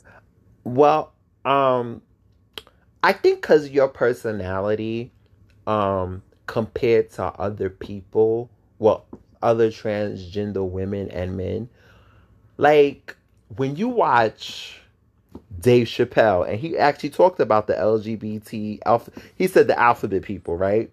But of course, he's a comedian. It's funny. He's a comedian. Or if you look at Family Guy, and they talk about, you know, Brian sleeping with a trans woman or whatever. It's funny. It could come off something else, but it comes off funny. Do you think sometimes people are a little bit sensitive? Now, just pause on that. Before you even say anything about that, I watched a documentary where somebody was talking about Ace Ventura, right? And talking about other shows that had to deal with transgender women. And the transgender woman came out and said, you know, I was watching Ace Ventura. Ace Ventura was one of my favorite movies. I loved Ace Ventura. But then when it got to the point where you get to the end of the movie and they kiss the so-called woman, right? And they turn her around, they pull her skirt up, and it's supposedly a dick, right? It's supposed to be funny, right? And everybody starts throwing up, right? In her mind, she felt that it was like, that's why people so-called hate trans women or try to hurt trans women, because of what is put out there. Do you feel that that's like sensitive on certain people's opinions, or is it like, you know, is it actually true? It's all about the motherfucking execution. You know what I mean? And you have to think about the intent, you know? When Ace Ventura made that movie, were they trying to offend the trans community? Like, are we really going to believe that? Mm-hmm. I don't think so. Mm-hmm. Absolutely not. I think at one point, it was done in a lot of jest, you know? Mm-hmm. Like, all those things. You know what really annoys me? So I love the show Friends. Like, mm-hmm. I'm addicted to Friends. Like, I watched every episode. That fucking show got me through a motherfucking depression many times. Mm-hmm. And people come out now saying, oh my God, it's offensive. It's very transphobic, you know, because there are episodes where they also, you know, have their own. I can see the transphobic remarks, but it was like, it's all about the intent for me. Like, they weren't trying to offend the gay community. They weren't trying to offend the black community. They weren't trying to offend the trans community. It was done in motherfucking jest. Like, mm-hmm. you know, it wasn't done with malintent, mm-hmm. you know? Now, if you have fucking Fox trying to make a play about it, mm-hmm. and, you know damn well, like, I'm sorry, you know, what they're trying to do, what people are trying to do. For me, it's all about intent. So, no, I don't think that Dave Chappelle has transphobia in him. I don't think a lot of these people, you know, have any type of malicious intent behind their creativity or whatever it may be. I have to be honest, like, for me, when I watch comedy shows and stuff like that, I feel that they're the realest people, and they bring topics out that people are thinking, and it makes you think and makes you really ask yourself questions, right? So like for me, when people made jokes about gay people and stuff, me being a gay man or whatever the case is, and I look at it, I'm like, that shit was funny as hell, because think about that, or how would you act with that, or whatever the case is. But it also shows that how people act ridiculous the way they act in certain things. So comedians are telling you the truth through comedy, and I think that's what comedy is supposed to be. I really feel that it's a lot of sensitivity and a lot of don't say this, don't say that, where it gets to the point of, like, what the fuck can I say? Right? Right. Exactly. Like, you feel like you have to walk on eggshells these days, you know? Like, I'm so glad that we're having that conversation, because I feel the same way sometimes. I'm just like, I have found myself sometimes trying to have conversations with people that are very not on the conservative side, you know? And I have found myself being questioned for what I meant by some things. And I'm like, what are you talking about? Like, you know, I didn't mean anything by it, you know? Like, I mean, look at us. Like, we're very outspoken. We say what we want to say. And you and I both know we don't say things with the intent of wanting to hurt anybody, mm-hmm. you know? But people will probably listen to this and be like, fucking assholes, bitches, you know? Like, what do you mean we're sensitive? You know, like, too sensitive. And it's just like, I don't know. It's just, it's sometimes it's, I guess, like, it's very hard to speak to people when they have these views that all you want to do is hurt them. And that's not the fucking case. Mm-hmm. You know, like, that's not the case. I think you're right. I think these artists, everyone, like, they bring out these topics, you know, that should be talked about. Mm-hmm. And if you look at it, if we're going to talk about, oh my God, they did some homophobic shit, some transphobic shit, or some racist shit, we can say that about a lot of fucking movies, TV shows. The black guy's always playing a hood rat. The white guy's always playing the all-American hero. The Arab guy's always playing a terrorist. You know what I mean? It's always like it's always like, damn, the gay guy's always got to be extremely flamboyant. Mm-hmm. You know, it's like, oh my God, where does it end? Yeah, it's crazy, because, like, I sit down here all the time, I'm like, bro, like, you know, my friends, like, reason why I'm slowly writing my book, right, is because of the experience of, like, groups, a seven group of guys going on a trip. We're all masculine in our own way, but we all also show our different feminine sides, whether it's being femininely shady, whether it's having a shady look, a feminine look, like if we roll our eyes or something like that. But it's funny because when we go on these vacations and they look at us, it's like, wow, those are some hot guys. No matter how different we are, they're hot. You know what I mean? And, you know, I when I write, I talk about everybody's character and how everybody's different.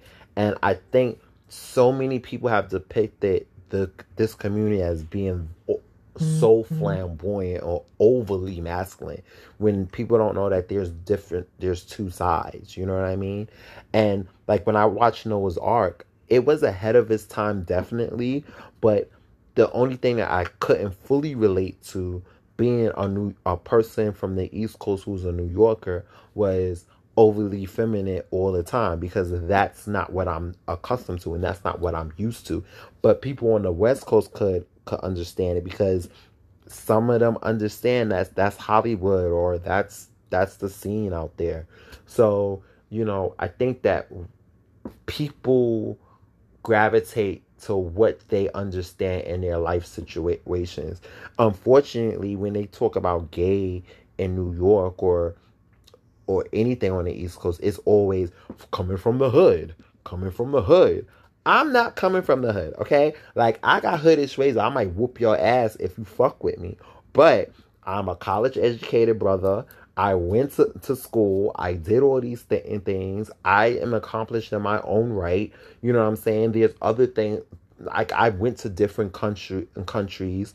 I've done these things. So don't put me in the box. You know what I mean? And it's still the same way when you, and I'm not saying all white people, but when you, like the other day, I was drinking in Hell's Kitchen. I'm talking to my friends, who one is a lawyer, one is like good in finance.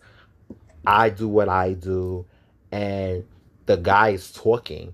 But I call myself in any situation Tiffany Haddish from Girls Trip. That's me. Like, I'm that bad. Like, you know, fuck that. You know, so words that come out of my mouth comes out so-called in parentheses ghetto, right? Right. And then now you try to attack my intelligence. And the guy came off, well, if you ever been out of the country. I said, well, which country are you talking about? Are you talking about Israel, Brazil? Are you talking about Barcelona? Are you talking about Colombia? Are you talking about Dominican Republic? Which country are you talking about? He looked at me. Oh, I've never been to Israel. I said, you never been? It's an awesome place. Tel Aviv is literally the most best place you can meet really good people who exercise and they're cool as hell. Oh, you've been there? I've been there twice. Check that. Yes. Checkmate. Boom. 40. How they say 40 love. Yes. I've never even been to fucking Israel, motherfucker. I probably left the country like 3 times. I'm good. Does that make me less educated? Maybe that. Sorry. Son of a bitch. But listen, they would love you, body, because as soon as you do a run on that thing, they're gonna be looking at you like, who's this bitch? Who's this bitch? This is the Latina Wonder Woman over here. Yes, honey. What a fucking douchebag, though. But I'm not surprised. That shit. That's not bullshit. People are so fucking stupid. It's you know what? I think we face so many ignorant things, and we do. One of the things that I think that I want.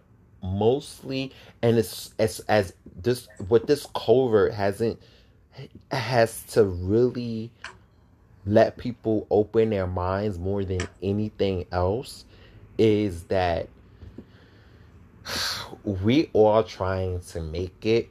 We're all on a grind. We're all trying to survive, and we're all people and humans at the end of the fucking day, and no matter who it is, people are dying. You know what I mean? So if you're so based on something so dumb, like you haven't got it yet. If you haven't realized the orange man doesn't really give a fuck about you, you don't get it.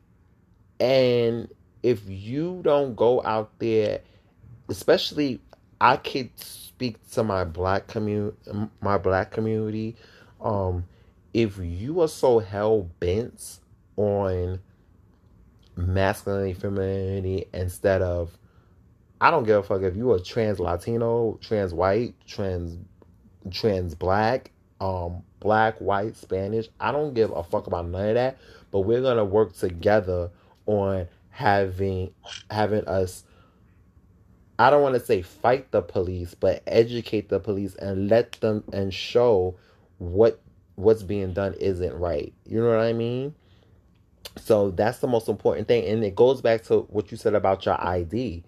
It makes me think, you know, it triggers something in my mind, like, what if? And I hope to God this never happens, but what if that situation where that ID and then that homophobia and then those situations of fighting back and stuff turns into a deadly situation, whether it's you, whether it's a girl who can't pass, whether it's a girl who can pass but doesn't have their ID. It's these things that we have to really understand and that we don't take advantage of, that we have to. You know what I mean? Yeah. So it's so important for us to look about a lot of things and how important a lot of things are. Like, history repeats itself a lot, and we want to try to stop it from repeating itself and want it to further us as human beings and as intellects, you know? Yeah. So now, you know, I don't like. This is the thing that pisses me off about that about the orange man, because the orange man, in my opinion, does not represent the right either. Mm-hmm. Like, he represents a group of people that are full of hatred, but they aren't necessarily all Republican. You know what I'm saying? They're not. Like, I believe there are more people out there that have more middle of the road views, you know? But unfortunately, that does not create views on social media, on the news. That doesn't create, you know, waves. If there was you know what's so fucking funny? Like, it's weird because it's like, you know, being in that industry, like, I work in that industry, but whatever, I'm like the media, but I, you know, working in that industry, like, you always see, like, the far side's always like, this is like, oh my God, look what they're doing, you know, like, or look what they're doing. Look, you and I are part of the LGBT community. Mm-hmm. But then, I mean, I have seen some things on that, like, from all on that side, I'm just like, actually, the side working men on the road does not bother me. So I don't understand. You know what I mean? Like, yeah. Do you know what I'm saying? Like little things like that. Like, did you hear about that? Like, I didn't. Well, like, it's like those, like, the manhole. Like, you know, people freaking out about something being called a manhole. Mm-hmm. You know what a manhole is? Explain to my viewers, because they're probably ignorant to the fact. So there's, like, been, there's been a few reports of the LGBT community has become very upset about the gender identifying objects in the roads or in the world, you know. So why is this called a manhole? Why is it not called a woman hole? The manhole meaning the fucking things you find in the road. You know what I mean? So I guess the fact that it's called a manhole, like, people get, there's people in the LGBT community that are upset about it. And I'm just like, I'm not mad about no damn hole. Like, I don't talk about no fucking hole, you know? It's always the extreme is what my point. It's always the motherfucking extreme, you know? Who gives a fuck? Who cares? Like, you rarely hear stories. You hear every now and then a story of, like, the community working together. Mm-hmm. No, they're not going to be talking about that. No one's going to want to talk about that because that shit does not sell. Mm-hmm. Think about reality TV. If they were fucking sitting there kumbayaing all day, you think people are going to sit around and watch? No. Fuck no. Fuck no. That's not entertaining. That's why they watch it. The media gets it. Everyone fucking gets it. That's why they're only posting the worst shit on every side. Mm-hmm. They're not posting people fucking holding hands and, you know, drinking horchata at 5 p.m. at a Mexican restaurant and having tacos. No. They're all fucking. And no, and you're fucking right, because when I talking about talking about Israel, when I was ready to go to Israel, I had so many people. Don't go there. They're going to blow shit up. They're going to blow you up, blah, blah, blah. And I'm like, so me being the crazy Aries that I am, I said, well, fuck. I'm going to die somehow. I was like, I'm going to die in New York by a gunshot. Why not? Why not go big and go home with the bomb? So they was like, yo, you're fucked up. It's such fucking bullshit. It really is. But the funny thing about life is, I'll never forget when I was in Israel, awesome time, didn't have to worry about none of that. When I was in Barcelona, I was there when the terror attack happened.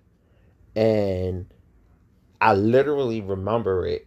I was getting off the train. I was walking down, and all I see is people running.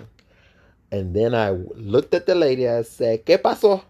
Like, mira. So she was like, she came out and she told me in Spanish. She was just like, the car ran into something. The car ran into something. They're hitting people or whatever. It's a terror attack or something. So I was like, oh, okay. Wait, you were there for that? Yes. Oh my God. I was there. And I'll never forget being a New Yorker and dealing with those attacks and stuff like that. You automatically know what to do.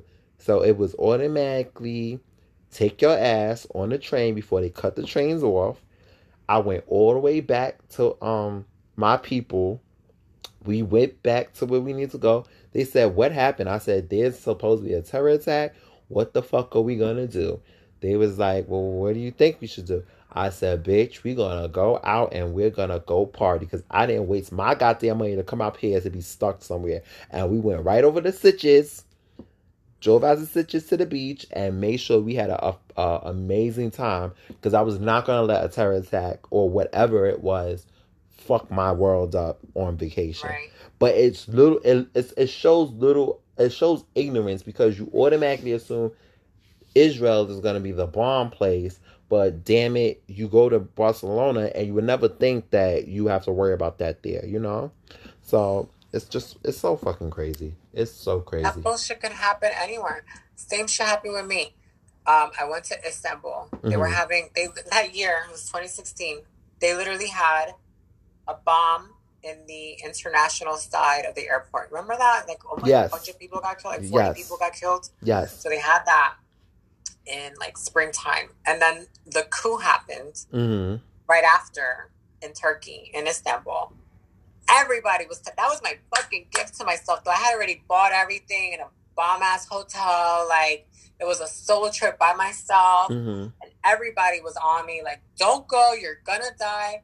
I'm like, bitch, I went to fucking Iraq. Like, if I fucking die, if I was meant to have died, I could have died out there. Yeah. You know what I mean? Like, we're all going to die. It's not going to be up to us to choose that. Like, you know? So, like you said, if I'm going to die, I'm going to fucking, I might as well live my life enjoying it. And then whatever happens, happens. That's out of our control. That's the only thing in life that we can't control is our death. Definitely. You know? Definitely. But I told myself that what I'm gonna do, because 2020 has been so many deaths, and I said, fuck, I'm gonna have to figure out where I'm gonna put these condoms and these fucking, not the pornos really, but the fleshlights and shit. Condoms and flashlights and little nasty shit that I have in the house. I'm gonna have to have a really good best friend to take a key and be like, okay, we gotta go to your house before your family get there, because it's going to be a turn up. You're going to be dead, though. Who the fuck is going to care?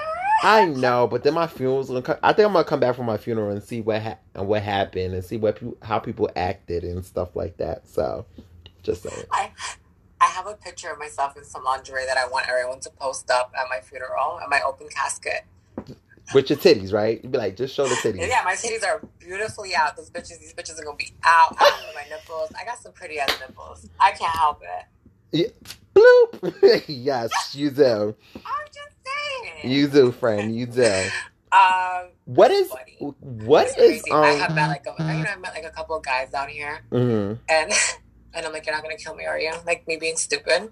They'll never. Like they can't. I would never. Just for the record, like, I'm not going down without a fight. Yeah. Right? But we can still carry her too. Yeah, oh, but anyway. Yeah. So that's... I'm like, listen, motherfucker.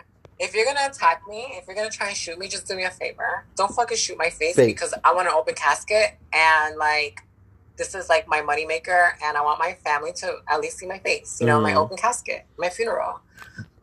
So that you're an asshole to the third power. That was leading into my next question of... What is dating life like now? Like, what is what is that life? Like, are they still assholes? Like, are men assholes? Do you get gay men? Do you get straight men? Like, what type of guys do you get? Are there special apps? Like, people want to know. You know, we actually never even finished talking about the chasers. Oh fuck! We went on a tangent. About we did. Okay, so let's go on chasers and then lead into that. So finish with the chasers. All I'm talking about, because we mentioned assholes. The first thing that I think about when I hear assholes are chasers. Okay. The reason why chasers are fucking assholes is because, for example, I have on my profile, I'm transgender. Actually, you know what? Even on Instagram, this shit fucking happens. Mm-hmm. I have on Instagram, I'm transgender. I get many DMs from a bunch of men. You know? I can point out a chaser in a few ways. A chaser is someone who fetishizes trans women, who has a thing for chicks with fucking dicks. Let's put it out there. Okay. For chicks with fucking dicks. You know? These are guys that just love getting off on that kind of, there's a big, like, the porn industry is, like, raving about it. You know, it's, like, probably the most watched porn, apparently, out there. Okay. I mean, if you haven't seen it, it's pretty fucking good. The women there are gorgeous. But anyway, that's beside the point. I'm going to be very honest with you. Real good. Look, I'm going to be very honest with you. That's not one of my fetishes. I don't want to see titties and dicks unless... No. But I will come out and say all power to it. All power. Well, there's the straight men, I guess, or whatever, you know, whatever identifying men they are. That's a whole nother fucking conversation too. That I'm like, I need one of y'all to, like, speak up. Because if one of you speak up, then everybody else can try to understand you. Because I can't speak for you. You know what I mean? Like, but anyway. So yeah, so trans chasers are just guys who hit me up or just, like, right away straight up ask me, are you pre or are you post-op? Meaning, do I still have it or do I not? Did I get the surgery or did I not get the surgery? Okay. Once those questions come up, or if they're asking me if I'm a top or a bottom right away, I'm like, motherfucker, I know why you're here. And I'm not here to help you with that. I'm sorry. Okay. You know? My sex drive has completely changed. You know, I don't think with my other head anymore. Okay. You know what I mean? Like, I'm not driven by that. I'm just not. It just happens with hormones. At least for me. Speaking again for myself. My hormones, I still definitely have a sex drive. I'm not a prude. I love sex. I love dick. You know? That doesn't mean I'm going to go ride every fucking hot guy that hits me up.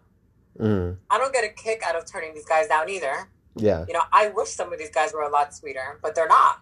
You know, these guys just come at me with this, like, show me your dick. Like, let me know about it. Like, once they go straight to the fucking genitals, I'm like, you need to get the fuck out of my inbox. Because even though I'm not looking for something serious, it does not mean that I want unsolicited dick pics in my fucking DMs. Okay. You know, like, I'm sorry. That to me is just disgusting. You know, I like a good dick pic from somebody I probably already slept with. You know, that's nice. But some nasty motherfucker, I don't even know how the fuck they are. Like, I don't care if you got these fucking muscular body with these hot ass abs, or you're like a fucking Adonis. Like, that's nice, buddy. Like, but where's your personality? Like, this is all you have to offer me? Because if you're just looking to get off with a trans woman, I know some highly paid ones on the internet that you can go, like, you know, reach out to, but you're not gonna get that shit for free from me. You know what I mean? So that's like that's a trans chaser. They're just obnoxious men who have fetishes, who fetishize trans women. You know, they like women, all kinds of women, and but yeah, that to me has just been very obnoxious. Dating in general though has been a little difficult, in the sense that I guess, okay, so I have to speak about how when I first started transitioning, it was, you know, there's that period where I was very uncomfortable. Okay. Meaning like, oh, we know, like, that is, you know. Yeah, it's insecure. We know that person is just starting their transition. You know what I mean? Like, oh, they could tell, you know? Mm-hmm. So it was like people knew. I didn't have to, you know, explain or whatever. So I guess in that sense, not being possible is kind of like nice, because you don't have to deal with the uncomfortable conversation of having to like out yourself to every motherfucker that you're like attracted to or you know, whatever. But that has been so fucking horrible. Like, if I meet somebody out and, you know, I have disclosed if I'm interested, I only disclose it if I'm interested. I'm not going around like announcing it to everybody. Like, I gotta be into you. Like, you know what I mean? I don't just, a guy hits on me and I'm like, I'm trans. No, it's like, a guy hits on me. Am I feeling him? Am I not feeling him? Okay, you know? And if I'm really not feeling him, I'm hoping that the whole trans thing really does turn him away from me. You know, so oh, this shade. Seriously, I'm like, I have an extra of something. Maybe you're not interested because I'm going to want you down there. Okay. And if you're not going to plan on doing that, then get away from me. Because who doesn't love a good fucking blowjob? But anyway. I love it. Because I do. I love a blowjob. You could, listen, sometimes I will pass up sex just to get head from the, oh, just like, go ahead. Head is amazing. But now, having to have that conversation when we're coming out, you know, I have unfortunately had to deal with men that have just been kind of like, you know, that's not for me. Like down here more. In New Jersey, it wasn't an issue, which is so fucking crazy. In New Jersey, it wasn't. You know what's the funny thing about Jersey, friend? You know, I'm not going to get your city, but Jersey is known for fucking around with trans prostitutes. Jersey is good for coming up to New York and doing some nasty ass shit and then going back home to Becky and Karen. It's true though. Listen, you know what? I'm gonna say something. Jersey boys, I miss them. The guys out here are. I don't want to say anything too bad because what if like I end up meeting like, you know, my future husband here, I'm like, Florida men are garbage. Then they don't know who you are because you're Ree. I'm just gonna say that, you know, there's a lot of disconnect between me and men in Florida. That's all I'm gonna say. Okay. Mm-hmm. Okay. They just, you know, it's just very different. That's like my favorite way of saying. You know what? What I will say, I will come out and say is that the Florida people for right now are a little bit of a disconnect, but the way it's going, because I've been meeting a lot of people who are in Florida but from New York. So I think that you're going to get somebody who has a different attitude that lives in Florida. The funny thing? Yeah, the funny thing is that, like, the guys that I have, like, had, like, a good conversation with or whatever, bullshit with, have all been, like, oh, yeah, I just got that from New York 3 years ago. And I'm like, of course you did. Of course, because you're not from here. You know, it's always like the transplants, usually the Northeast too, because I met like some really nice guys from like Massachusetts, Maine, you know. So, but I mean, like down here, it's just like I said, it's just a whole different a lot of flakiness. Yeah. You know, in Jersey it was great. In Jersey it was like, hey, you free? Want to hang out? Sure. Want to do this? Sure. They came through. You know, it wasn't like. No pressure, nothing. Here it's like, I want to get married. I'm like, motherfucker, I don't even know you. Why are you trying to get married? Like, this is your motherfucking problem. This is why y'all end up divorced 2 years from now, because you marry somebody you don't even know. All you care about is the aesthetic, right? They see something nice. They see somebody beautiful. They see a handsome person, whatever. That's all they see. They want some nice arm candy. But, like, for all they know, that motherfucker could be a psycho. That motherfucker could fuck your shit up. That bitch could fucking slice your face. You know what I mean? Like, And you're not the only one that said that. Like, it's so crazy. You're not the only one that said that. I hear that a lot about Florida. About, it's all about the look. It's all about the look. It's all about the look. There's no convo. There's no, or there's convo, but you're just pretty. And I'm just like, well, there's no depth. There's no depth. They don't even care to know, like, nothing about you. It's just like, wow, you look good, and I've never seen anyone like you, and I like the way you speak, and I like how you're straightforward. Like, I was trying to talk to this one guy. He was from here. No, he's from Louisiana, but he was from here. Let's just say that. I got it. I like he was just agreeing with me and everything. I'm like, bro, do you speak? Like, do you have anything else to say but say true? Like, I don't need you to agree with me. In fact, can you not agree with me for like 2 seconds? Can you give an opinion? Do you have anything to say besides true? Like, you're not going to get with me by just agreeing with me either. Give me something to work with here. Like, enlighten me. Have a conversation with me. She got that off her chest. Oh, my God. Jerry, if you're hearing this, yeah. The shade. The shade. I'm talking about you. Probably not going to talk to you ever again, though. I cut you off 2 days ago. What? We have 10 minutes. We have 9 minutes left. So, if you had to say your perfect guy, what was your perfect guy, and what's your type?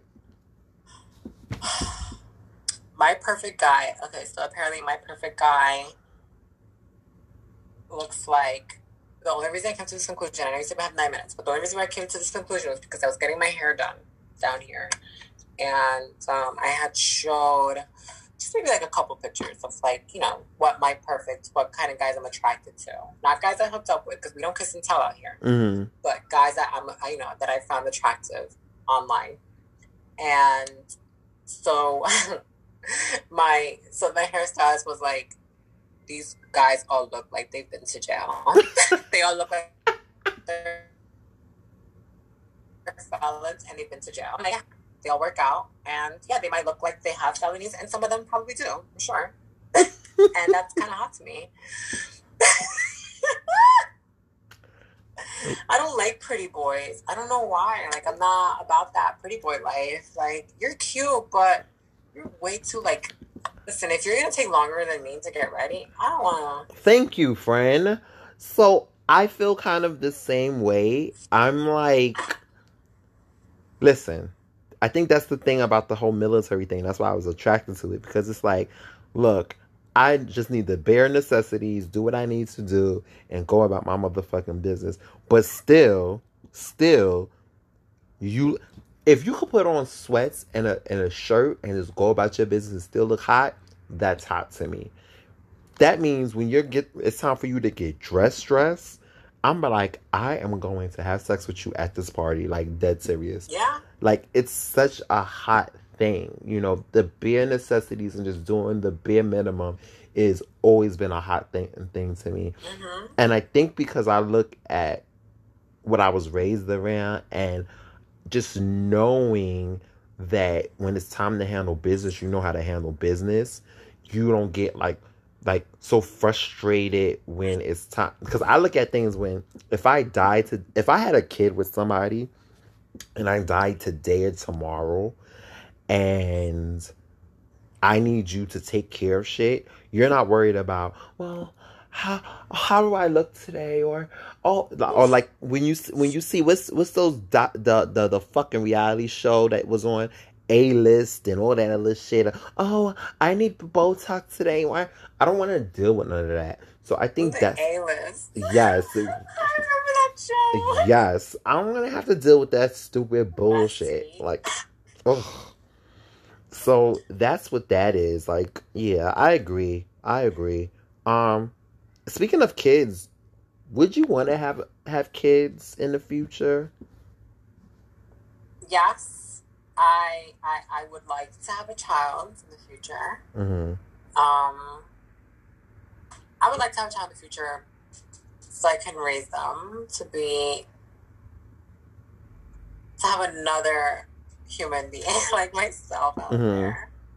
You know, like, I've always been curious to know, like, what it would be like to raise a child. But then, I'm not saying a dog is like a child at all. That's my baby. Mm-hmm. But, you know, like, I don't know, that whole, like, departure aspect of it really fucks me up. The thought of it, like, I don't even know why I'm even thinking about that, you know? When it's like, that would be years from now. But I always think, like, about the future and just, like, how would that make me feel and shit. But, no, I mean, it would be nice to have a kid and raise them and take care of them and do things with them, like go on adventures and stuff. Be a parent, you know, like I feel like I'd be a badass fucking mom. Be like, go ahead, soccer mom. My mom is beautiful and she just fucked your mom up. But at the same time, like, I don't know. You know, would I love to? Absolutely. Would it be with you know, I struggle with the idea, would I do it by myself? Would that be selfish of me? And all those thoughts go through my head for sure, you know, because I don't really know if I'll ever find somebody that... I'm very complex. I'm a complex human being in the sense that... Listen, I get text messages all the time to hang out. I like my alone time. I love my alone time. I could still be depressed. And I still enjoy being alone. You know what I mean? Like, I don't... Like, I like sitting with myself. I think that's great. I think that's healthy. I feel when people can't do that, when people have a hard time, you know, being alone, being single, and they jump from relationship to relationship, I think that's horrible. Like, you can't sit with yourself for 5 motherfucking minutes. You know what I mean? That says a lot about you. You have to get that checked, because if you're jumping from relationship to relationship, that's not healthy. Their problem. That's something about you that you are not fixing. Like, you can't seem to stay in a relationship, you know? I own my shit. I'm single for a reason. I could be in a relationship right now if I wanted to. Hands down, I just don't. I know myself. I know myself way too well right now that I'm very selfish with my time. I totally agree with that, because like with me right now, it's I want to be with somebody, but I want to make sure that if we're together, like, we're gonna enjoy each other, and you know what irritates me, I know what irritates you. I'm not trying to jump into anything with you. Like, I want to make sure that all hands on deck, that you're going to be the 10 plus years from now. It's not going to be after 5 years. I wasted 5 years to 10 years of my life. Now I'm 40 something years old and you talking about leaving. No, we're not doing that, because you're going to be here. All right? Right. And that's what it is. So I completely understand. What would you want? Would you like a boy or a girl, if you could? Or you don't give a fuck? I really don't care, as long as the baby's healthy. You know, I could see myself raising a boy or a girl. I consider myself a motherfucking hybrid at the end of the day. Go ahead. Listen, go ahead. What is it? Underworld. Yes, Underworld. Give me hybrid. I do. I'm like, you know what? I was like, damn, I really am the best of both worlds, huh? Listen, you know what? You're going to make me act stupid. Category is hybrid. That's my shit. I swear to God. People are like, are you male, female, trans woman? What are you? I'm like, I'm a motherfucking hybrid. If I could put hybrid on my ID, I motherfucking would. I swear to God. I love it, though. If I could make my own damn category, be hybrid. Yes. I like that shit. Yes. You know what? It's always a pleasure. It's just like, we have so much good talk time. And is there anything this last 1 minute that you would want to say to the people?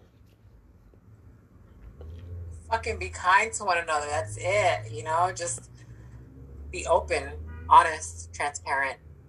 If we had more of that in the world, there'd be a lot more peace. You know, it would be closer to that. But that's I mean, no, that's it. That's all I have. I mean, this has been so much fun. I'm happy. I had such a great time. I'm happy. I'm happy that you have fun. And definitely, you know, with your skills, if you do have somebody who is a male that's into trans men, women and men or whatever they're into, please definitely let me know so we can talk about that stuff, you know, because there's always those questions and always things that, you know, people want to question and talk about, you know. I really appreciate your time. I appreciate you making the time for me. And now it's time for us to go, because not only do I need to get this hair braided, because, you know, I'm looking like Orphan Annie, it's time to go. So this is Mr. Big Mouth.